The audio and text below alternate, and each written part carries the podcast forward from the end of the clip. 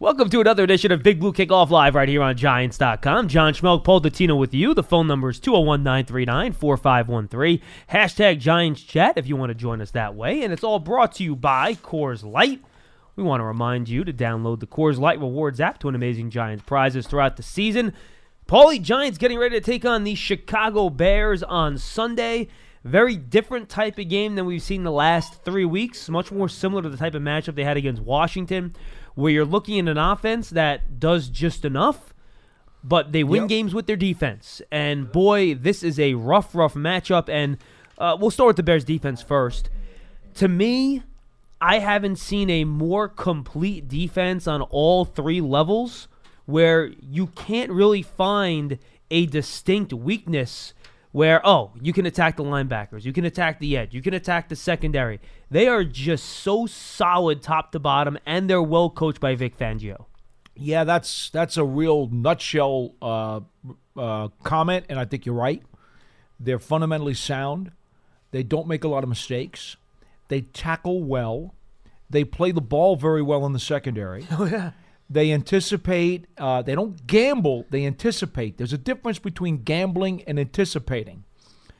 They work very well together with their front because they pretty much know how much time their front's going to give someone to throw the ball. Therefore, they anticipate, okay, the ball's going to have to come out now. And that goes to film study, too, Paul. Preparation, film study, and fundamentals, it's all there. There's no doubt. So uh, I'm with you. I think uh, from a very generic perspective, without necessarily saying they've got any true phenomenal superstars, Well, except Khalil Mack. I don't think he is. I'm sorry, I don't. I think he's very much overrated.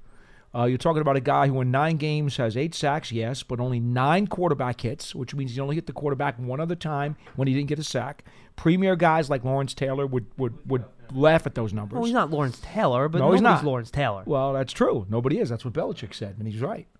Um, you know, I'd take J.J. Watt over Mack any day of the week myself. that's as fine. far as defense, I'm, I'm saying he's the best defensive player in the league, but I'm saying he's a top tier defensive player. He's one of the better ones. He'll go to the Pro Bowl. Yeah, I mean, he's he's got- got. you know, he's got 28 tackles. He's on the same level as say a Fletcher Cox. He's got 28 tackles in nine games. Well, That's it- three tackles a game. It also well, it also depends how the Bears track tackles. You know, each team tracks tackles differently. Understood. There's no official stat for for tackles, Mm-hmm. Correct. Mm-hmm. Every team has press box numbers, and the league, for some reason, decided many years ago that they would not make that an official stat. So Elias technically does not have an official tackle stat for any player. Because what some teams do, they will go back and have their coaching staff regrade the number of tackles guys Mm-hmm. have, and then during the week they'll update those numbers based on game film. Right. That's why you have some guys that lead their team with 200 tackles, and other guys that lead their team with 85 tackles, and it can literally be that stark from team to team. You will remember years ago the Atlanta Falcons were known around the league for,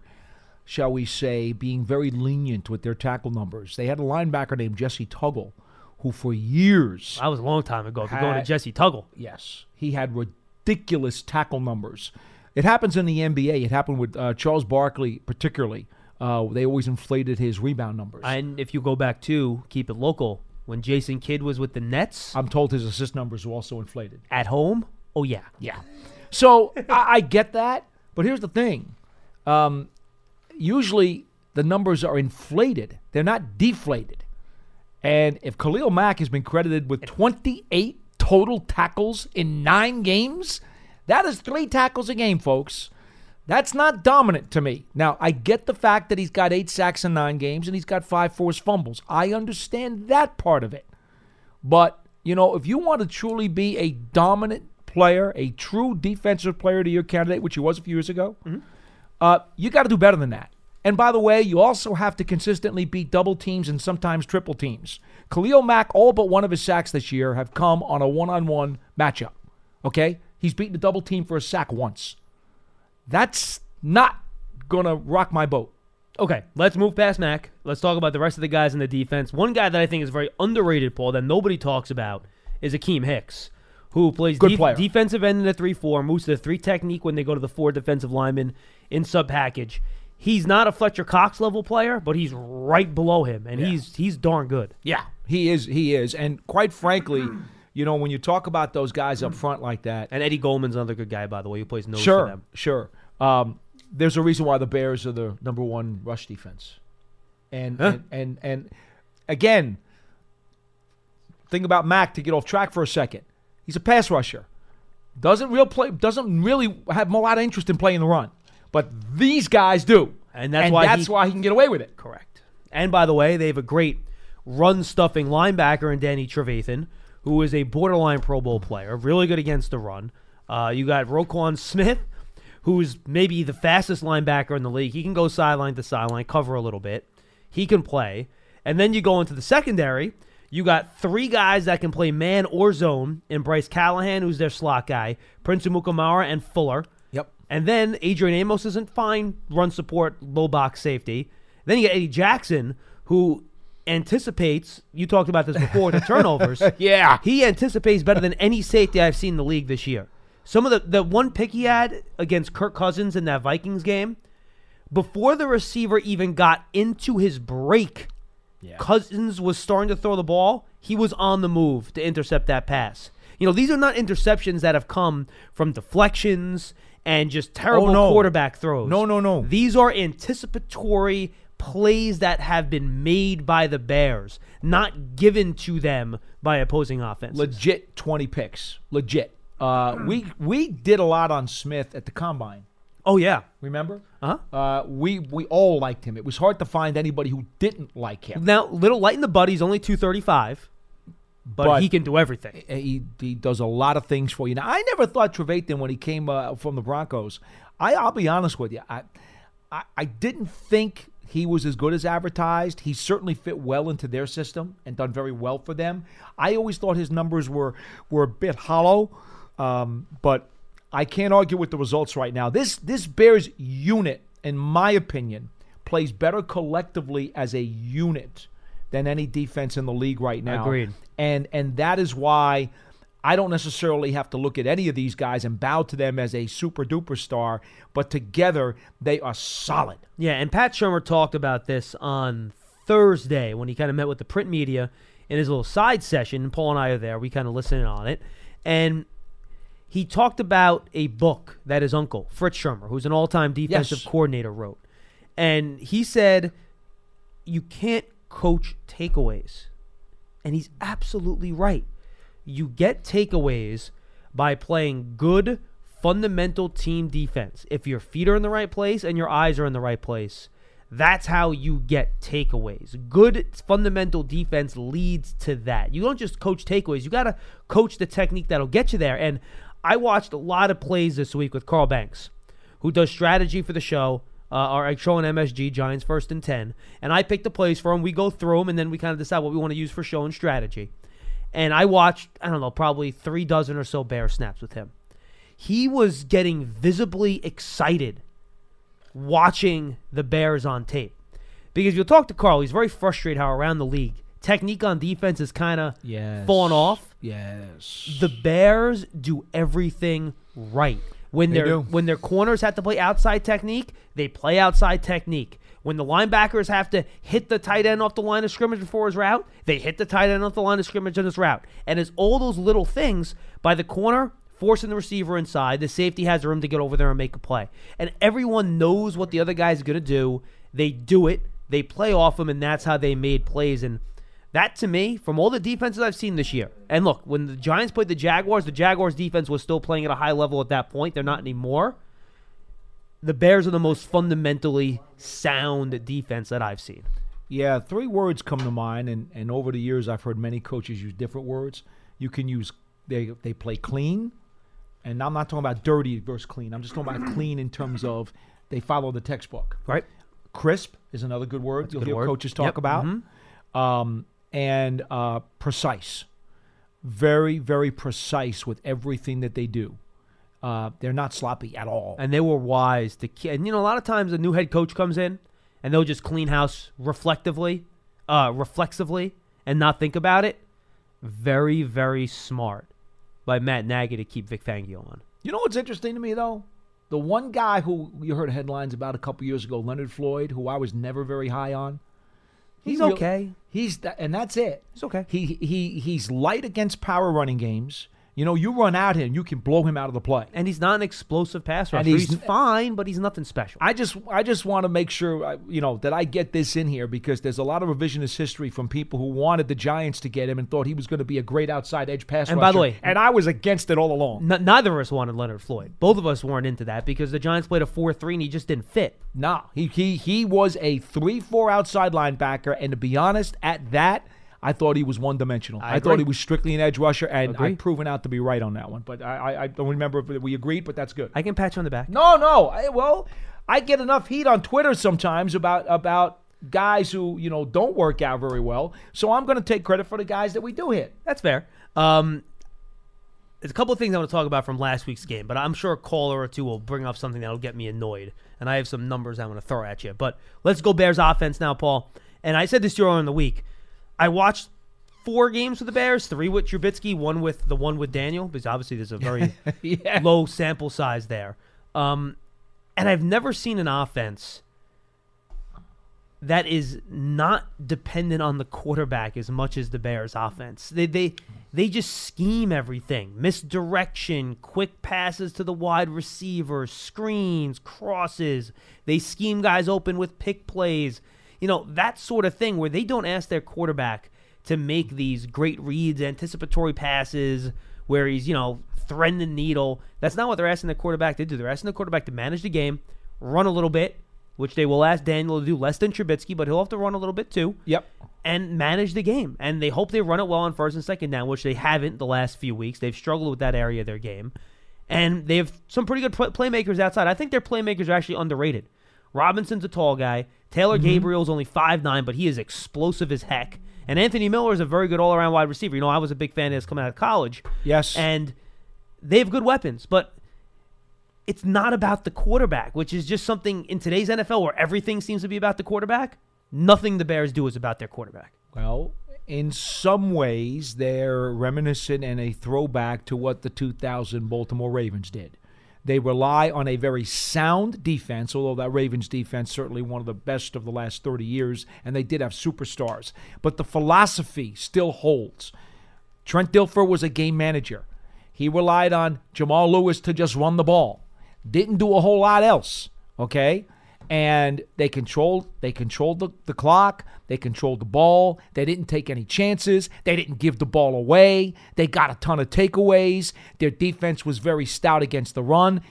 The, the philosophy of the 2000 Ravens has shown up with this year's Chicago Bears. Now the Bears passed it a little bit more than the Ravens did. A little bit. Again, they had Jamal Lewis. Of course. Who ran for 2,000 yards that season. yes. Now, Cohen, as OV just told us in the locker room a short time ago, they gave him basically Sproles' playbook.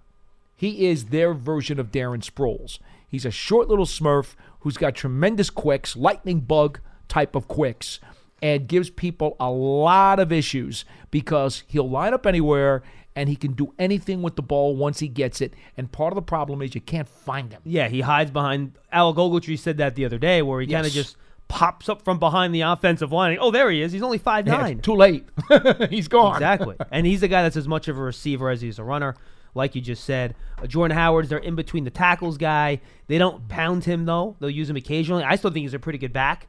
He hits the hole. He runs through people. I think he's a good solid between the tackles running back, but he's not a huge feature part of their offense. And we should mention their tight end, Trey Burton, because you know the Giants have trouble with tight ends. Eagle, former Eagle. Correct. He was the guy with Zach Ertz last year when they won the Super Bowl. He Mm-hmm. moved on, got his got his money. Good for him. And they will rarely have him on the line. They want him split out wide, and they'll use him as a receiver an awful lot. Well, he's got five touchdown passes. Yeah. You know, tied for the team lead. The thing about Howard, Howard is a fundamental runner who will make you pay when you miss tackles. Oh, sure. He's not going to bowl you over necessarily. He's not going to get a lot of yardage that's not there uh, or make stuff on his own.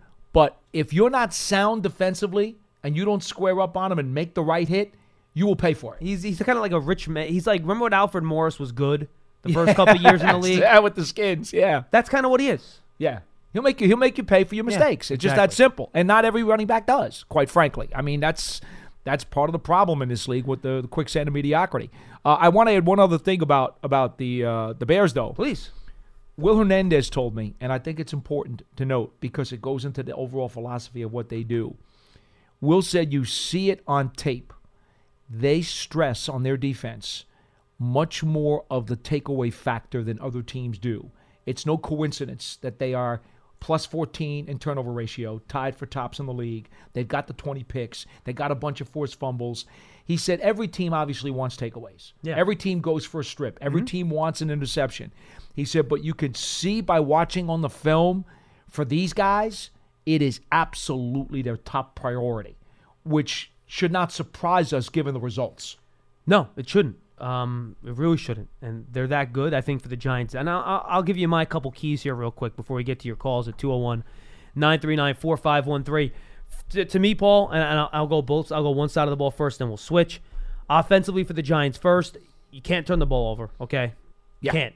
Remember, the Giants have only their only wins this year, folks, have come in games where they're plus two or better turnover ratio. And that's what they're going to have to do. They're not a talented enough team to not win the turnover battle and win games. It's going to be very hard for them. It's just the way it is. So you can't. You got to protect the football. The Bears take it away. You got to run the ball well on first and second down. I know it's hard. I know their run defense is good.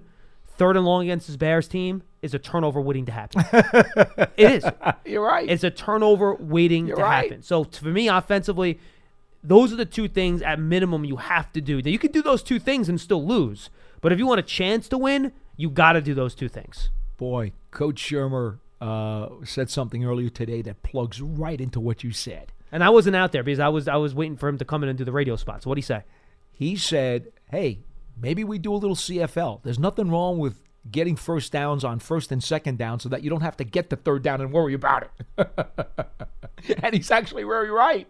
Bears are only giving up 35% on third down in terms of conversions, which is fourth best in the league. Fourth best. Yeah. Okay. So in this particular case, he was laughing, but he was telling the truth. He said, you know, there's no rule in the NFL that says you can avoid third down by getting the first down on second down. And the other thing too, Paul, they do not give up big plays. No. They make you have long, sustained drives in order to score their points. And that's what they have to do. I'll give you a couple numbers here. They've allowed only three runs of 20 yards or more. Only two teams have allowed fewer. They've only allowed 28 passes of 20 yards or more, second fewest in the league. On passes that travel 20 or more yards in the air, opposing teams have a 66 passer rating against them. So you're gonna have to sustain drives, and that's why they get takeaways. They say, "Look, we believe if you make, if we're gonna make you run eight to ten plays to score, we have confidence that in one of those ten plays, our defense is gonna figure out a way to get the football, and that's how they play." And it's been working. So why should they get away from it? No, why would they? All right, now defensively for the Giants, to me, Paul, this is all about discipline. Uh, fans, if you're a college football fan, you're going to see a lot of stuff in this game that's going to remind you of college football. Mm-hmm. You're going to see a ton of, you know, fake end arounds, misdirection, quick screens. They stretch the field horizontally. The Giants linebackers, especially Paul, and I'll throw Curtis Riley, the free safety, and Landon Collins, a strong safety in the mix too. They got to be disciplined. They got to read things properly, trust their eyes, not overcommit and get themselves out of position because that's how the Bears get big plays. If the opposing defense falls for a lot of that pre-snap motion stuff. Then number Mm-hmm. two, you got to stop the run because if you put the Bears in third and long, that's not where they want to be either. They don't want to be in third and eight and third and No. nine. That's especially with their backup quarterback. They're going to struggle that way.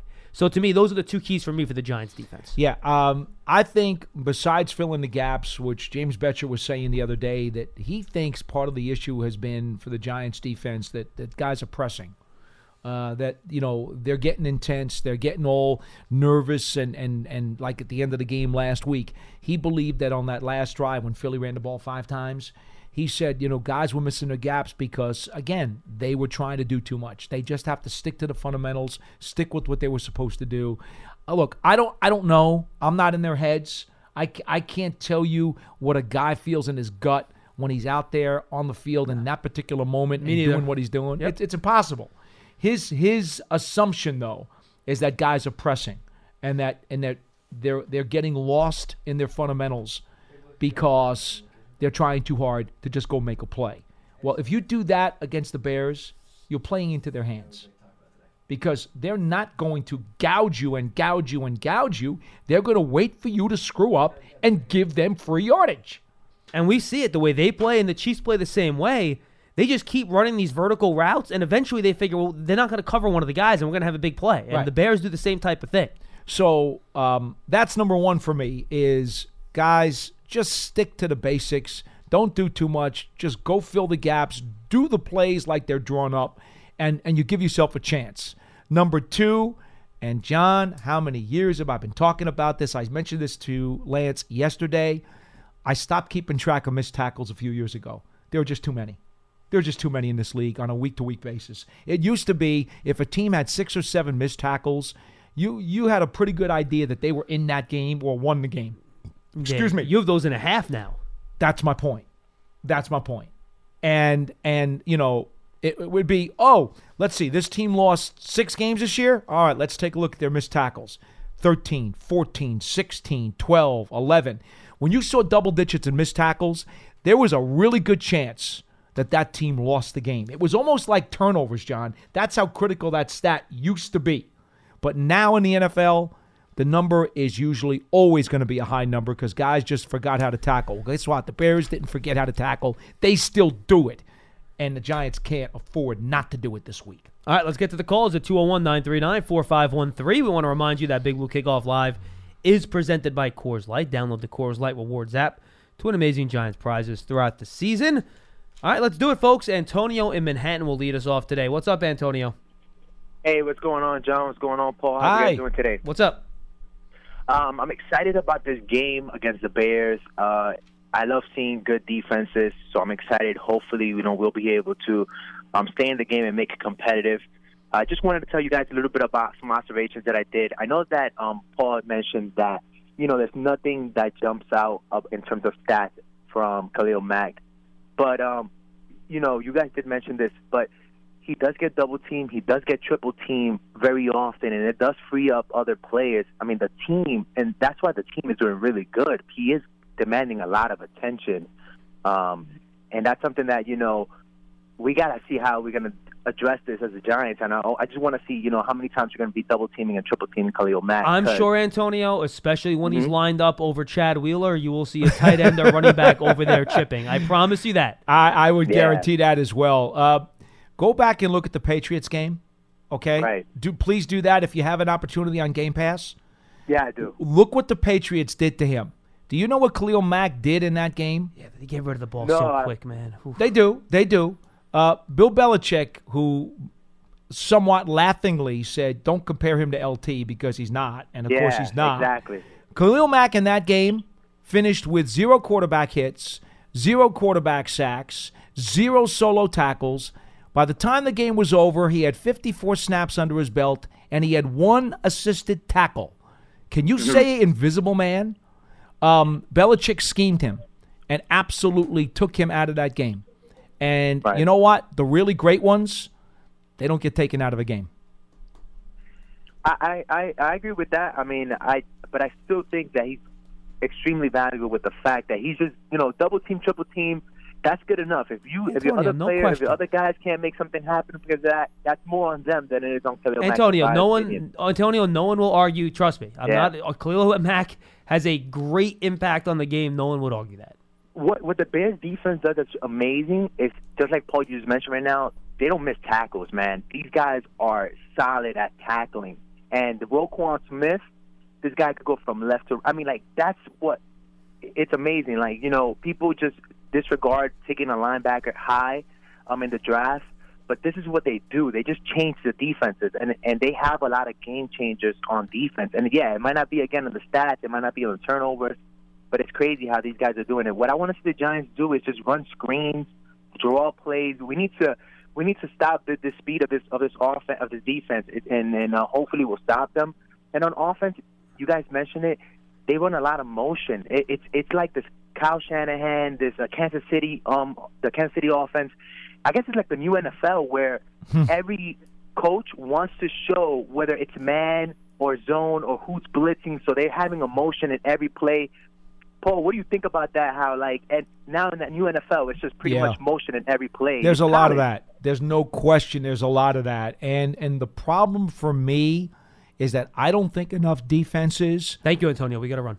appreciate Have a it. great one. I don't think enough defenses, and I do think the Giants have been guilty of this, quite frankly. there are not enough defenses that are showing one thing and then do another.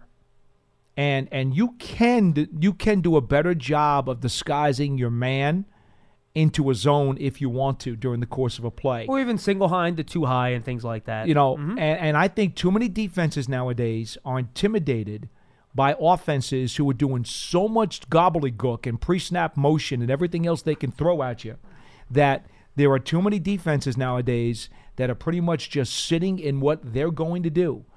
And they're making themselves easy pickings. It's almost like a duck in a barrel. Now, do you know why, Paul? And again, this is a theory. I'm not saying I know this is true, but I'm trying to say this in a nice way. Even when they're set up where they're supposed to set up, some of these defenses have so much str- trouble and issues doing what they're supposed to do and coach to do. I don't think the coaches are comfortable to say, "Well, show this, then do this," when Yeah. they can't even just do the do this part when when when Yeah. they show what they're supposed to show. So I, I think you know James Bettcher sees missed assignments when he sets the guys up where they're supposed to be. Yep. What happens when you start That's telling true. them to, to fake stuff? Well, I think they're terrified that's going to turn into just a, a big play fest because guys are going to be all over the place, you know? and and and, and I and it's sad. It shouldn't be that way. there is some credence to that. And the other problem is with the prolifera- pro- proliferation of missed tackles in this league. Guess what? Even if you play it right, who's to say you're not going to have three missed tackles on the play and it goes for 12 yards? Fundamentals. Let's go to Len in Columbia, Maryland. He's up next. Hello, Len on line number four. What's going on? Hey guys. Hi. Hi, Len. Well, boy, this uh, these two teams go back a long way. There have been some historic games between these two teams. Not Yes, recently. You got to go pretty far back to find them. I don't think this one on Sunday is going to be historic. Pa- Paul, Paul was there for all of them, by the way. So oh, my goodness. I mean, holy cow! The Chicago Bears. It, it should be fun. That should Bears. be fun. Um, you know, I I, I kind of got caught up in in the comment by Coach Shurmur. Paul, you talked about it, and I'm not a psychologist either, and I know you were befuddled by sometimes by what goes on in a player's head. If you remember the reference just a couple of minutes ago from Coach Shurmur. Mm-hmm. You know, just a quick just a quick story. I, I got a little different take on it, but 35 years ago, I'm coaching a girls softball team, pretty high level of play, 16 and under group. I'm winning a championship game 3 2, one out. My pitcher walks the next two batters. Uh oh. I, dec- I decide it's time for a conference. So I call my catcher out and keep the other players in place. It's the catcher, me, and the pitcher. The catcher gets to the pitcher's mound, looks at the pitcher, and says, We're not going to lose this game. Just remember that. The pitcher turns to me for insight. The only thing I could think to say was, Listen to your catcher. See, now, Len, I thought you were going to pull a Bull Durham and talk about the silverware. No, no, no. I didn't have any big speech. The catcher said it all. that, And Len, you Len, know, back back to Shurmur's back to Shurmur's comments. Uh, you know, I think I got a little different take on it. I think I think they're looking around for somebody else to make the play, while they're looking for a drop, a mistake by the other team. You know, you, you don't find it in many players, but man, you gotta wanna win. Len, I'm gonna, I mean, you- I'm, Len, I want to throw out another theory. Um, maybe there just aren't enough really good players that are good at making a lot of plays. Oh, there you go. Oh God, you got to get to the bottom line, John. you, you got to bottom line it I all did. the I- time. I have to. Hey, listen, we haven't talked enough about the great Bears quarterback that we're going to see on Sunday, Chase Daniel. Chase Daniels. Hmm. Oh my goodness! You know, I think he's played like on six teams for ten years. He's probably made ten million dollars. You know what's funny? Actually, The, one of the, the what- guy, yeah, the guy hasn't thrown hundred yeah, passes it's, in his career. It's funny. Well, one of the guys from Pro Football Focus put this out there on Wednesday. He was having fun with it. Sam Monson, one of our guys, and he's Yeah. figured out how much money he's made per pass thrown in the league, and Yeah. he couldn't find any other quarterback that had made more money per pass thrown than Chase Daniel. Wow. That you know, you said it perfectly. I mean, I don't think the guy's thrown 100 passes in his career. Barely. Uh, and he threw one third of those on last Thursday did, against, yeah. the, 37, yep. against the Lions. Hey, guys, Boy, could you imagine the fireworks if, if Daniel was playing against Tanny? to a team? I don't care who else is playing on this team. We can't lose to a team quarterbacked by Chase Daniel. No, but Len, it doesn't matter. I'm telling No, you, this no, no, team no, is no. I- not about the quarterback. not, it's about Len. everything Yeah. else. listen, keep it. Listen, Paul. I, I, I'm probably going to have to eat my words on Monday, but let me ask you a question, Paul. Yeah? Can Chase Daniel can Chase Daniel see over the steering wheel? I mean, the guy is guy is barely six feet tall. Len, how about this? I'm not even sure Mitch Trubisky is that much better than Chase Daniel. How about that? I'm, I'm not even joking. no, Hey, listen, Len. listen. You know, Trubisky.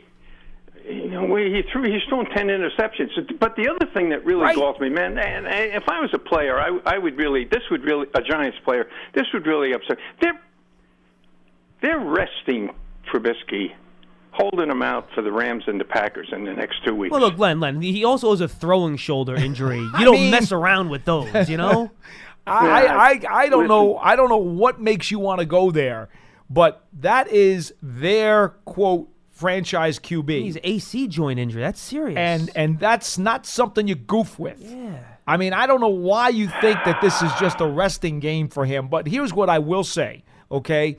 You are sadly mistaken, and I mean sadly mistaken, if you don't think that the Bears' overall formula that they use with solid fundamental football, terrific defense, don't make any mistakes, don't turn it over, grab takeaways. If you don't think that all that stuff adds up to winning football, Len, then then I don't know what you've been watching because those things work no matter who's your quarterback. If I'm on that defense, Paul, I want to get after Chase Daniels and I want to whisper in his ear, "Where's Mitch Trubisky?" they're, hold, they're they're holding the guy. They're holding the guy out. What an insult! That's an insult, Paul. Ah, well, Len, go out there and make him pay for it then. I'm gonna make a. Hey, listen, if they'd let me, I'd make a play. Um, you know, uh, you know, just just just a couple of guys on the Bears defense. yeah. Buckle your chin, chin strap. Um, uh, I forget Pulley's first name, but Spencer. buckle your chin strap. That that that guy Goldman, the nose tackle, is a pretty good player. Yeah, he's a He good is. player. Yeah, he If- was a second or third round he- pick. You know, he's he's not the best, Florida State. but he's pretty good. If he good. wreaks havoc in the middle, we we really are in trouble. And the other guy that intrigues me, and I think he was going to be a giant four years ago, round five, uh, four picks before us. The Bears picked Adrian Amos from Penn State as safety. You liked him, huh? Four picks later, I, I believe, I honestly believe the Giants would have picked Amos at that point. Now, here's the thing, though, Len. Amos plays the same position as Landon Collins That's right. now. They both play good, strong that's, safety. That's a very good point, John. Uh, it's a very good point. But I think they would have gone. I think I think they were looking for a safety, and uh, you know maybe in the off season we can talk about this a little bit. But How about Eddie think they- Jackson I instead? think they Can you draft him? a little bit and went jumped for Mykkele Thompson at that point. I think they were looking for a safety. yeah, you could be I right. think I think Amos is the guy. Hey, listen, let's go Giants. Let's win this game. Come on, Chase Daniels can't beat us. You coming no up, Len? Way. You coming up? Talk to you. Mon- Oh yeah. All right. All right, we'll see you there, buddy. Bring, bring your rain gear. Talk to you Monday. Talk All right. to you Monday. They're saying that it might clear up before b- b- uh, before game time. It might just be the 62 morning. degrees, though. I know. I like that. I like that a lot. yeah, I think the better the weather, the better that is for the Giants. Yes. Right. I agree. And by the way, it's funny. I don't remember Paul. And 2017, by that time, we were like hardcore doing draft stuff. Yes. I don't remember much about Eddie Jackson, and Nor I do- and, and, and I I. know we did a hit with an Alabama guy that year because we do one every year, and I know we were talking about safety because the Giants needed a free safety. Oh wait, wait, was that the year after they drafted Darian Thompson, or the year they drafted Darian Thompson? Darian, Darian Thompson played here for two years. So he was so 16 then he was picked. And that's probably why we weren't talking about a free safety. Probably. Because he was coming off his first year, he was hurt, and that's probably why we weren't talking about free I mean, safeties. Because boy, he was a fourth round pick and he's good. Holy cow. Yeah, he is good. He makes plays. I mean, look, here's the bottom line, Len, and I appreciate it. I, I know what you're saying. Chase Daniel doesn't exactly inspire bells and whistles at the position, but my goodness, this is just su- such a fundamentally sound team. And and look, I, I'm going to tell you what, the formula is good, the fundamentals are good, the execution is good. They're not the most spectacular eight and three team you're going to find. No. without question. But In they fact- win they win the old school way. yeah, and, and in fact, if you want to tell me they're the least impressive eight and three team you're going to find, guess what? That's okay too, because they they got eight wins. You must love the you must I mean th- this is the this is the football team you want, Paul. I mean this is it, right? I mean the Bears the way they play. This is Paul Dottino football.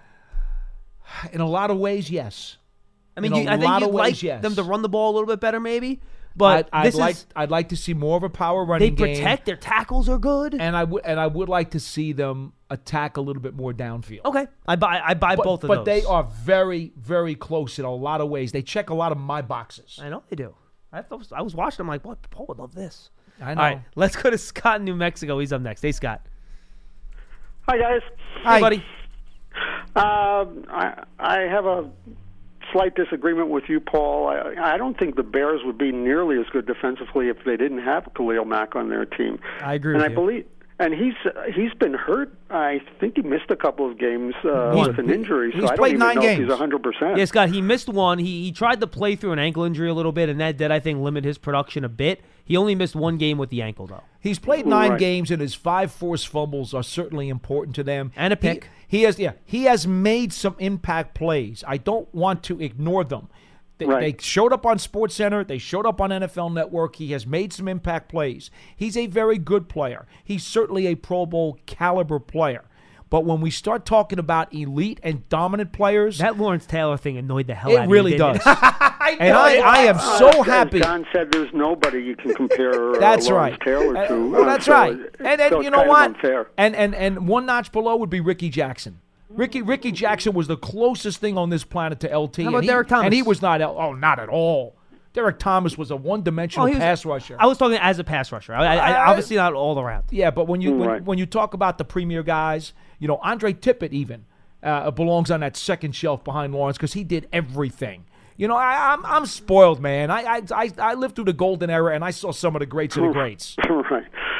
Well, uh, I have a question though. Uh, I happen to agree with John. I think uh, Akiem Hicks is is uh, can be a very disturbing type of player, but on the converse side, can the Giants realistically win this game unless they can mount a pass rush? Uh, because I'm a little concerned. I mean, Olivier Vernon, for example, I think, if I'm not mistaken, only has one sack for the season. You're right.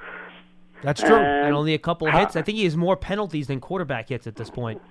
So, so how do the Giants overcome this? Are they going to blitz more? Do you think because they're not getting Nah, the pass Scott, from here's the anybody problem. You can't blitz the Bears. They get rid of the ball too quick. They their quarterback doesn't hold the ball. Like just go back last night to the Cowboys Saints game. The Cowboys blitzed a little bit, but they knew that Drew Brees gets rid of the ball so quickly. You got to get there with four and cover. And I, I just think, and look, I get it. You want to put pressure in Daniel's face. He's not tall guy, Right. but I'm telling you, they run so much schemed, quick action. He's not sitting back there holding the ball out. He's just not. You know, you know what? The one number that, and John alluded to it earlier in the program, and I don't even think you you realized that you were doing it. No, probably not. It's the one thing that you you said. What do the Giants have to do to have a chance? It's not even sack the quarterback. I don't care if they have zero sacks on the quarterback. Right. They've got to win the turnover battle. oh, I have to. Plus two is a great number. John mentioned it before, and really, that is the most important number in this game for the Giants. Number one. And uh, so far as the offense, are they going to change schemes against the Bears because the Bears have obviously the best, one of the best defenses uh, in the NFL? Scott, here's Do you think they'll have different plays? I know you talked about uh, maybe end arounds and so forth, but will they have to be even more dramatic in uh, targeting, say, Odell a little bit more no, this, it- this it- game? Scott. If anything, the Bears are so fundamentally sound. I think you can't try to out trick them. You can't try to get clever. You got to figure out what you do best and execute that as well as you can. I it's your only shot. If you try to get out of character, then you're going to get killed, and they're going to get Okay. picks, and they're going to murder you. And Scott, thanks for the call. I appreciate Okay, it. appreciate it. Thanks, and I think one thing that's been, and this will kind of go into my rant about what's been going on the last week or so in terms of how people have analyzed this team. Guys, the reason the Giants have turned this season around offensively, and I'm, I'm not saying that lightly, they've scored 27, 38, and 22 points in the last three weeks. If you mm-hmm. guys go back and remember how futile this Giants offense was, that's a feat. It's a feat. And now it might not look impressive from all these other teams scoring a bajillion points, but for what this team has been in the last year and a half, that might be their best stretch of three games that they've had. Tell these people the two reasons why. The reason it's worked, Two. and I'm and I and I, want- and I want to give a mea culpa here too, because with all these weapons, you want to stre- you want to spread it out. That's your instinct. You want to get everybody involved, right? And I think ideally to win in the NFL now, that is the correct way to play. But the way this team is structured, with the struggles that they have protecting the passer, the Giants can't win that way. If the Giants pass it 40 times in a game, they're probably going to lose. It's just not the way they can win. Mm-hmm. So, what has the coaching staff done since the bye week? They've done some smart stuff. They've used the fullback a lot more and played 21 personnel. They've used 12 personnel with two tight ends a lot more. They have much fewer possessions where they run 11 personnel. They hardly ever run straight dropbacks. Everything's play action. Everything's a rollout. Eli's under center a lot more. He's not in shotgun as much. That's how the Giants have to play to win. And that might mean fewer touches for their wide receivers. It might mean fewer points. But that's how they're going to win. They cannot win playing the other way, the way it's constituted right now, especially on the offensive line. Now, you can fix things in the offseason so you can be a little bit more aggressive, spread it out more, and trust your offensive line more. That's great. In order to win now, that's not how you can play. You got to run the two tight ends. You got to run the fullback. You got to run the ball on early downs. You got to run play action. If you're sitting back there and dropping back and going to shotgun and doing five step and seven step drops and throwing it 40 times, you're going to lose. Period. Mm-hmm. I concur. And I think that there are two things that they've done better, which lead to every single thing that you just mentioned. One is much better play on the offensive line, without question. Pat Shurmur just said it the, this morning, an hour ago. Best three games the offensive line's played all year. And again, they've played better, but the coaching staff has put them in situations where they can succeed. if you took this group and you made them pass protect 40 times in shotgun, I think they'd struggle too. Okay, but it goes hand in hand. Absolutely. They played better. The coaches like what they've seen, so they're doing different things to enhance their ability to play better. Yeah, and I think th- I think it's vice versa the relationship. no too. doubt. Yeah, no doubt. So that's number one. with you. Number two, field position. Because of Corey Coleman on his kickoff returns. He's been a big help. And by the way, the Bears struggle on kick return, so that could Yeah, be an do. area where the Giants get to win this game. Field position has been much better over the last few weeks, and field position helps dictate the chapters that you will use in your playbook. Well, and how'd they get That better? has also helped. Takeaways against the Bucks. Defensive touchdown against the Bucks. They got a turnover and had the So- ball inside the 20 against the 49ers. You know, dig dig down to the core of the earth, and those are your two reasons why all of these other things have been made possible. Let's see if they can keep it going. And this will bring me, uh, Charlie and Coach Marvin, I see you there. I'll get to you, I promise. I made the mistake earlier in the week of posting something on Twitter, and then I engaged people on it, which is always a terrible mistake. We had that conversation. But I was just so annoyed you, by you, the you and nonsense. your buddies tried to rope me into that, by the way, and I Not didn't touch it. I didn't CC you on anything. uh, on the, the Twitter line, I was like included on every single one of those, screen after screen after screen. Sorry about I that. stayed totally away from That it. wasn't me. Somebody else put you on there. It wasn't me.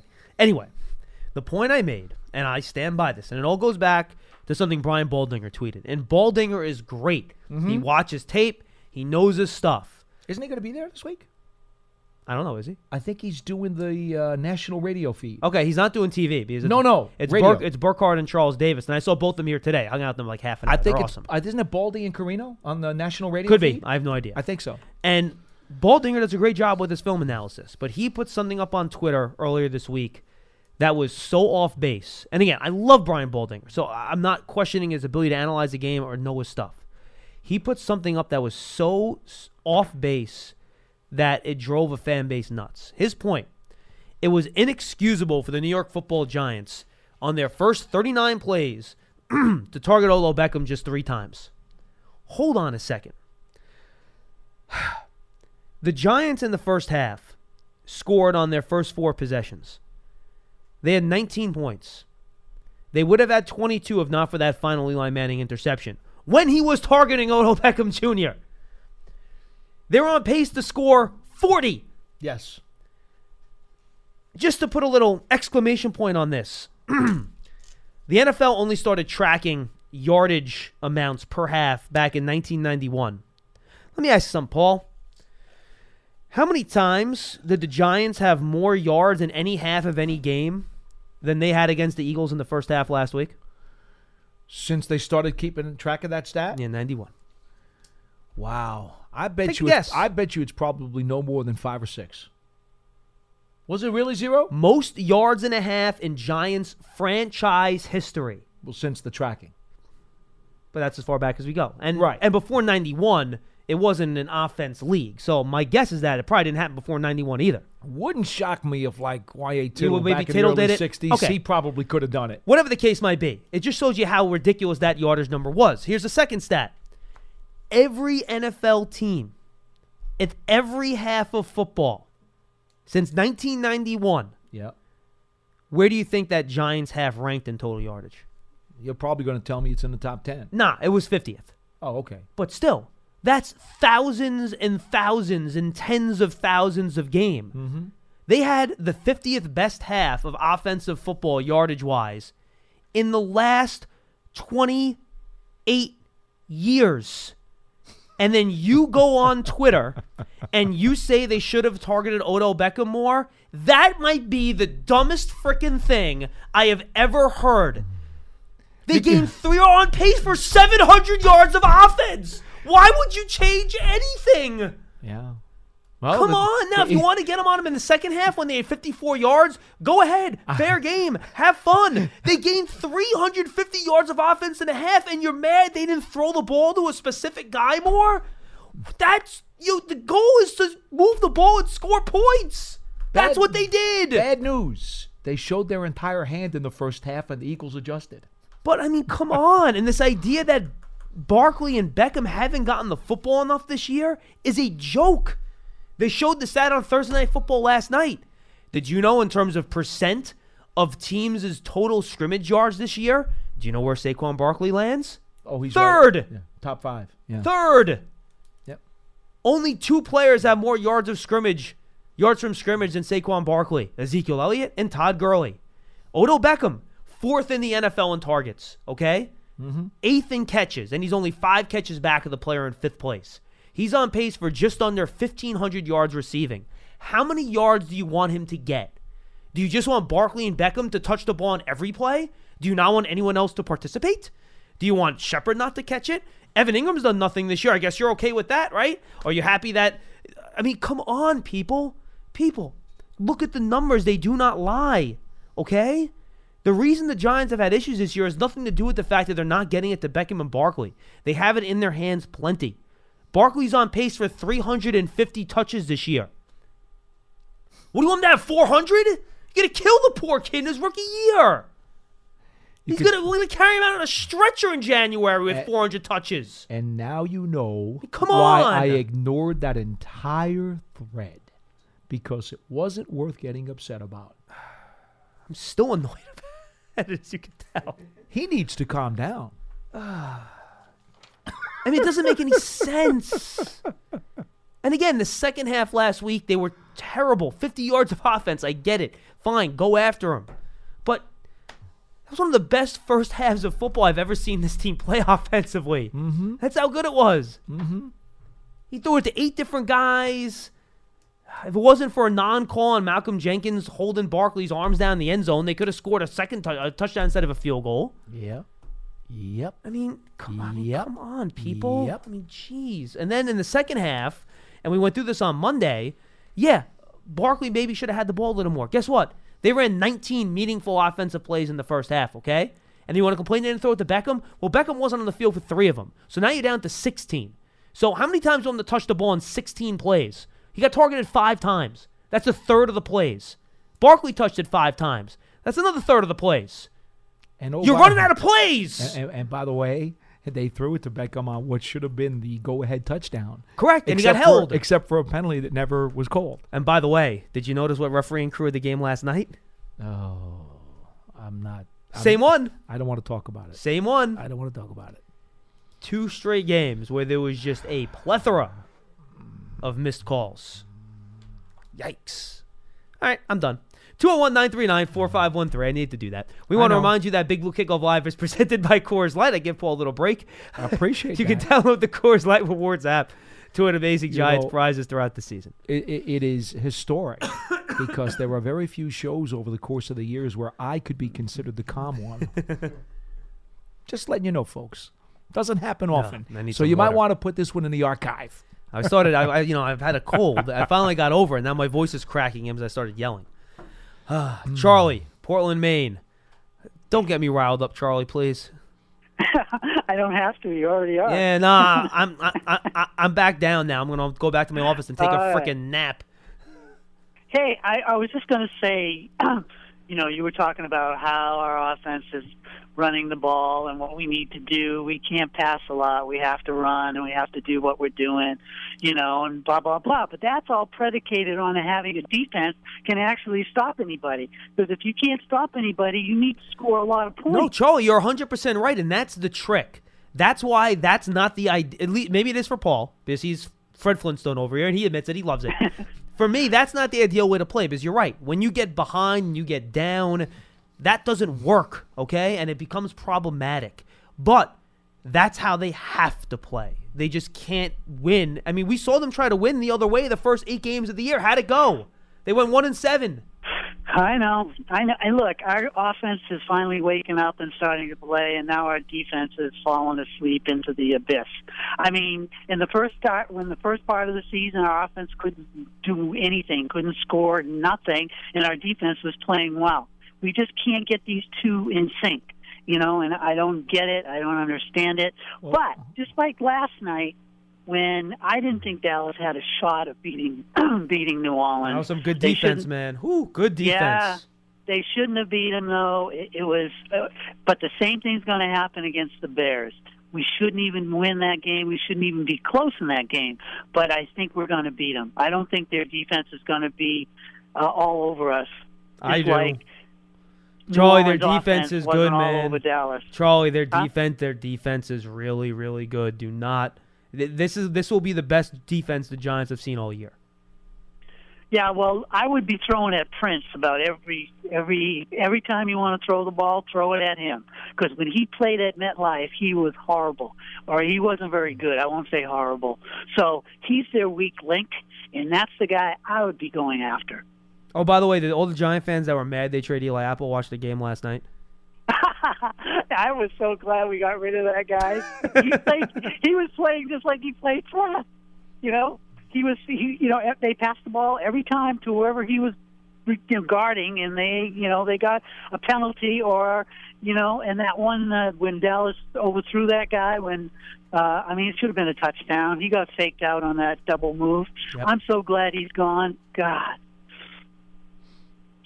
you know. You're very quiet, Paul. So I look. Charlie knows how he called yesterday. I've already gone through this. Yeah. Oh, okay. Trading uh, Yeah. Apple, trading snacks. That certainly took a, a hit and a toll on the Yep. defense. And there's no question. no, this, no, this no, team, Apple you didn't know, take a hit on. I'm glad we got Yeah, yeah. no, it, it, now, Charlie, still- here's Charlie. All, all jokes aside, I think Apple would still be one of the top three corners on this team if he was here. I mean, come on, Oh, let's God. get real about this. But but you know what, Charlie? Honestly, um, I, I I don't think this game is as lopsided as most people do. I don't necessarily know that the Giants will win the game, but I do believe this is going to be a much more competitive game than than uh, perhaps the pundits would like you to believe. Yeah, I, I, I do too. I The spread's only four I- points. I, Is it? I Yeah. look at it this way: it's either we're going to win this game or we're going to get blown out. you know, that's the way. Oh, I that's see a it. great way to feel. because either it's going to, you know, snowball where Eli gets sacked and he fumbles and, you know, and it keeps happening and, you know what I mean? And everything just goes berserk and our defense can't stop, uh, you know, a postage stamp. You know what I mean? And then it will just, you know, roll out of control. Or we're going to play a really good game and we're going to beat them. So that, that's the way I look at it. I just got a feeling we're going to win this game. I, I don't know why. We probably shouldn't even be thinking about winning, but I just got a feeling we're uh, we're going to win this game. So, I don't. We'll Charlie, I hope you're right. I hope you're right, buddy. Thanks, man. okay, have a good weekend, guys. Yeah, I just I like the Giants when they match up against teams with bad defenses and good offenses better than I like a matchup like this. That's just me. I mean, I worry about the takeaways, man. I just do. I know, and and you have a right to feel that way. Although the Giants don't give the ball away all that much. no, Eli's been aside from the one really bad throw at the end of the first half, he's been very good at it this year. So you know. and by the way, I, people are just jinxing Saquon with those numbers this week. oh, by I the know, way, I know. they are trying to put the kiss of death on that poor kid. Let, let- let me just ask, Hasn't fumbled since 2016, by the way, is Yeah. the stat. let, let's just say this: if the turnover ratio is even, all right. If it's plus two, Giants have a chance to win this game. Oh, of course they do. if it's even, if it's even, I think I think it's it it's no more than a one score game. I really yeah, do. no, I agree with that. The problem is that the Bears on average are like plus three this year, and that's the problem. or plus two. They're what? that's why I plus think 14, I think, this year. Yeah, they are plus mhm. 14, tied for the NFL lead. That's why I believe the turnover number is the most important, not the sack number. It is the turnover number. Yep. If the Giants can be even on the turnover battle, I actually believe they could be within one score. And if they've got the ball last, who knows? But but I just I don't think they're going to get blown out. No, I agree. Look, the Bears have, uh, you know, I think they're plus almost plus 100 in point differential this year. Well, yeah. because of the takeaways. They're That's outscoring why they're people there. 29 to 19, and they've scored an NFL high 104 points, I believe, off of takeaways this year. Correct. They're five interceptions returned for touchdowns. There's a reason they're fifth in scoring offense, but 21st in yardage. It's because of the takeaways. They don't have to drive the length of the field. Yeah. All right, Coach Marvin, he's going to wrap us up. What's up, Coach? Hey, how you doing, John and Paul? What's up, buddy? Hi.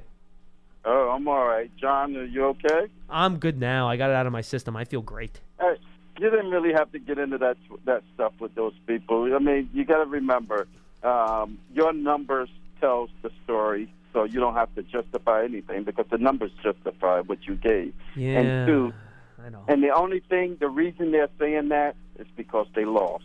If they didn't lose, that wouldn't even be the conversation.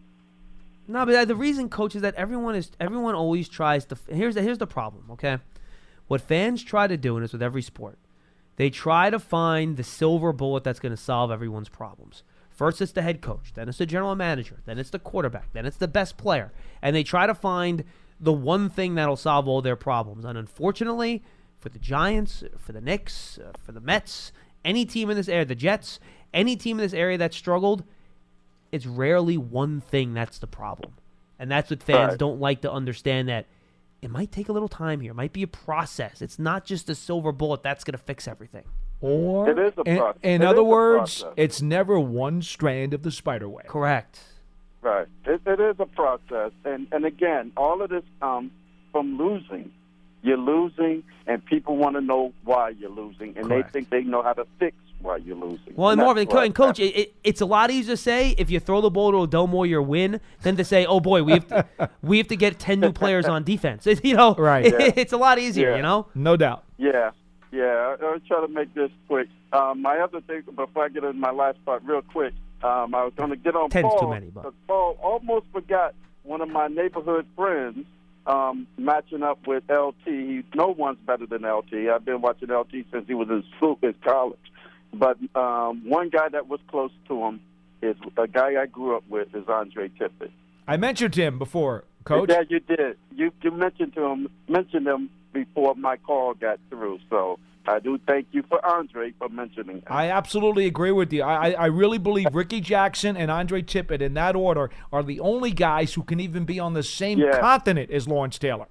right, because I always As linebackers. If, if Lawrence Taylor didn't exist, Andre Tippett would be the name that people would talk about that changed the game. Mm, he'd be the again the AFC's version of Rickey Jackson. Don't slight Rickey now. You know Rickey's in the Hall of. Ri- you know what's but, hey, interesting, Coach? Grew. You know what's interesting Yeah. though? Rickey Jackson is in the Hall of Fame with Lawrence. Andre Tippett's not because knee injury shortened his career. No, no, no, no, no, no. Oh, Tippett no, did get Andre in? Is in the Hall of Fame. I'm sorry. of My bad. I was at his Hall of Fame party. Great, my bad, my bad. I for a long time he was ignored though, wasn't he? Um, he got in. It's it's been a while now. He he he got in. It has to be somewhere like six or seven years ago. Yeah, and he had been retired for a long time. yeah, he has. Yeah. yeah. Anyway, but, But, uh, but thanks for correcting me on that. But I, I no question, okay. my, my respect for him and Jackson very much high on the on the list. Yeah, yeah, yeah. Oh, yeah, yeah. Um, the other thing, uh, this game on Sunday, I think uh, it's gonna, it's gonna, it's gonna be a game based on can the Giants match match their physicality, and it's gonna be a physical game. That's probably why it may be a low scoring game because it's gonna be based on physicality, and I'm a little worried that our defense um, may not be able to stand up to that, but. I don't think Chicago is is uh, is a, a big play team. I don't find a lot of guys on their team that are home run hitters. not So, offensively, but defensively, yes. defensively, yes. I'm talking on the offense. No, you're right about that. You're correct. They, they, they, they actually have some of the fewest number of Yeah. 20 plus yard plays in the league. So on that, you're absolutely Right. right, coach. Coach Marvin, if you get a chance on Sunday when you're watching the game, and and call us back next week. I'm not going to do it because I just don't do it anymore. And thanks for the call, Coach. Track the missed tackles in the game, and I would bet you really, really good, good, good piece of change that the team with the most missed tackles is going to lose. Now we're gonna miss Paul on Sunday because he's been hijacked from us to do this like big time, Oh, high paying golly. gig. So he will not be uh, helping us out at the radio stage. So we're gonna get his factor fiction answers and over under answers okay. day before. Make sure he gets in the mix, and then it'll just be Jeff Feagles is gonna be the happiest guy in the world because he can talk the whole show now. That's He's gonna true. love it. That's true. Um, and we'll of course have our pregame show at 11:30 on Sunday. If you're at the game, come down to MetLife Central. We'll be there. Hopefully the rain will have ceased by then. We will see. It'll be warm though, so don't bring your winter coat. Just bring a little spring. Uh, bring a sweatshirt or something like that. It should be high in the low 60s actually, but believe you it or not. you can bring unused or or gently used coats to the coat drive that the Giants are having. Or hoodies, or hoodies, as well. They Mhm. qualify too. I didn't realize that. Yeah, there are two programs. It's the coat drive, and there's also the uh, hoodies for homeless program. Both are going on. Okay, good stuff. And you know, by all means, if you can, it'd be wonderful for you to bring a piece of uh, of uh, uh, textile to, to the game because there are people who certainly could use it. And it's getting cold out, folks, so the folks need to be warm. So if you have something extra that you're not using anymore, or you know maybe you got a gift you don't like it, or it's just wrong size, you want to regift something, regift it to somebody that needs it. Yep. For Paul Dottino, I'm John Schmeelk. We'll see you next time on Big Blue Kickoff Live. Everybody enjoy your football weekend. I'll see you on Monday.